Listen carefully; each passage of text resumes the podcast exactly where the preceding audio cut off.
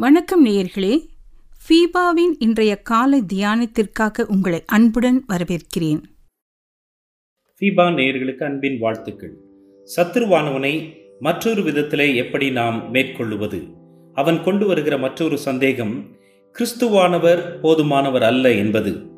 கிறிஸ்து எல்லாவற்றுக்கும் பூரணமானவர் முழுமையானவர் அவருடைய கிரியைகள். அவருடைய செயல்பாடுகள் அவர் செய்து முடித்த அந்த கிரியை அது போதுமானது என்பதை விசுவாசிக்க முடியாதபடி இன்னும் ஏதோ ஒன்று தேவை என்று சொல்லி நம்முடைய உள்ளத்திலே அவன் விதைக்கிற அந்த விதை.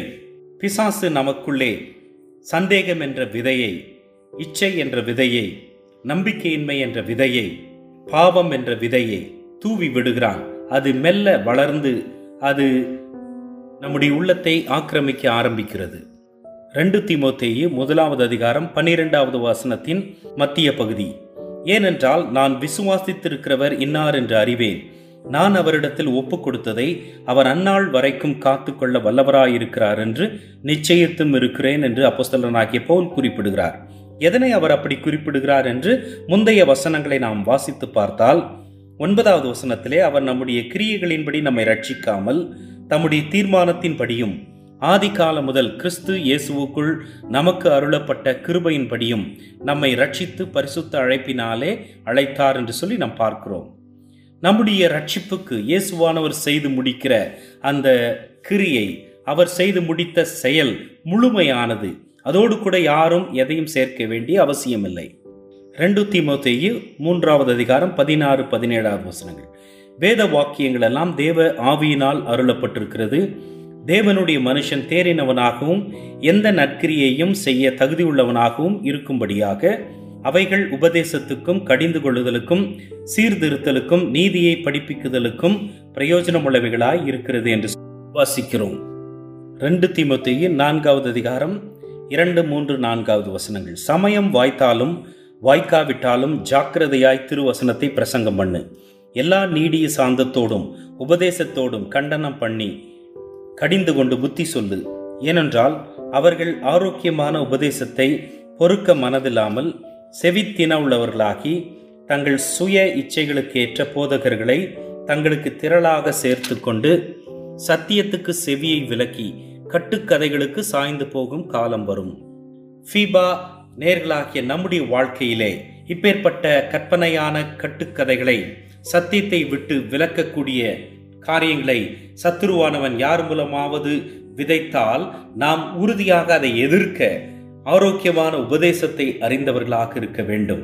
சத்துரு கொண்டு வருகிற மற்றொரு சந்தேகம் கிறிஸ்து போதுமானவரா? கிறிஸ்து சகலத்தையும் செய்து முடிக்க வல்லவர் செய்து முடித்திருக்கிறார். இனியும் நித்தியம் வரைக்கும் நம்மை கொண்டு போக வல்லவராயிருக்கிறார் என்கிற காரியத்தை சந்தேகிக்கக்கூடிய உள்ளத்தை பிசாசானவன் கொண்டு வரும்பொழுது ஆரோக்கியமான உபதேசத்தினாலே அதை எதிர்கொள்ள வேண்டும்.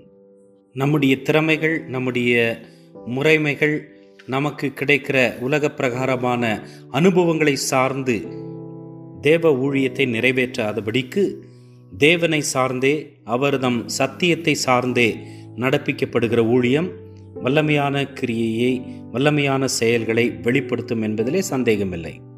முறைமைகள் மாறிக்கொண்டே இருக்க முடியும் ஆனால் சத்தியம் மாறாதது. நம்முடைய வேதம் சத்தியம் என்பதை நாம் நிச்சயித்துக் கொள்ள வேண்டும் உறுதிப்படுத்தி கொள்ள வேண்டும். அப்பேற்பட்ட சத்தியமான வேதத்தை நம்பி விசுவாசிக்கும் போது அதை நம்புகிறவர்களை இப்பேற்பட்ட சோதனைக்காரன் சத்துருவானவன் எந்த விதத்திலும் அசைத்து விட முடியாது.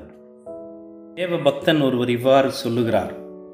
தேவ மக்களாகிய நாம் ஆண்டவருடைய வேத வசனங்களை கொண்டு நம்முடைய உள்ளத்தை நிரப்பிக் கொண்டோம் என்றால் மேன்மையான அனுபவமாக அது காணப்படும்.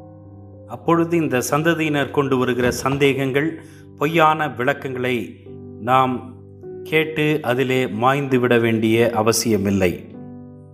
உண்மையிலுமே அது சத்தியமாக இருக்கிறது. நம்முடைய வாழ்க்கையிலே வேதம் நிறைந்திருக்குமானால் நம்முடைய உள்ளத்திலே நம்முடைய அனுபவத்திலே வேதத்தை வாசிக்க வேதத்தை தியானிக்க வேதம் நமக்கு சுட்டி காட்டுகிற காரியங்களுக்கு கீழ்ப்படிந்து தேவனுக்கு பிரியமாய் வாழும்போது ஜபத்திலே ஆண்டவருடைய சமூகத்திலே நம்மை அர்ப்பணித்து வாழும்போது எல்லா விதமான சத்துருவின் சந்தேகங்களை அவன் கொண்டு வருகிற எல்லா விதமான சந்தேகங்களை ஏமாற்றங்களை வஞ்சனையான போதனைகளை தேவ வார்த்தையினாலே மேற்கொண்டு வாழ்ந்திட தேவன் நமக்கு அருள் புரிகிறார். அவ்வாறு தொடர்ந்து நின்றிட தேவன் நமக்கு கிருபை பாராட்டுவாராக.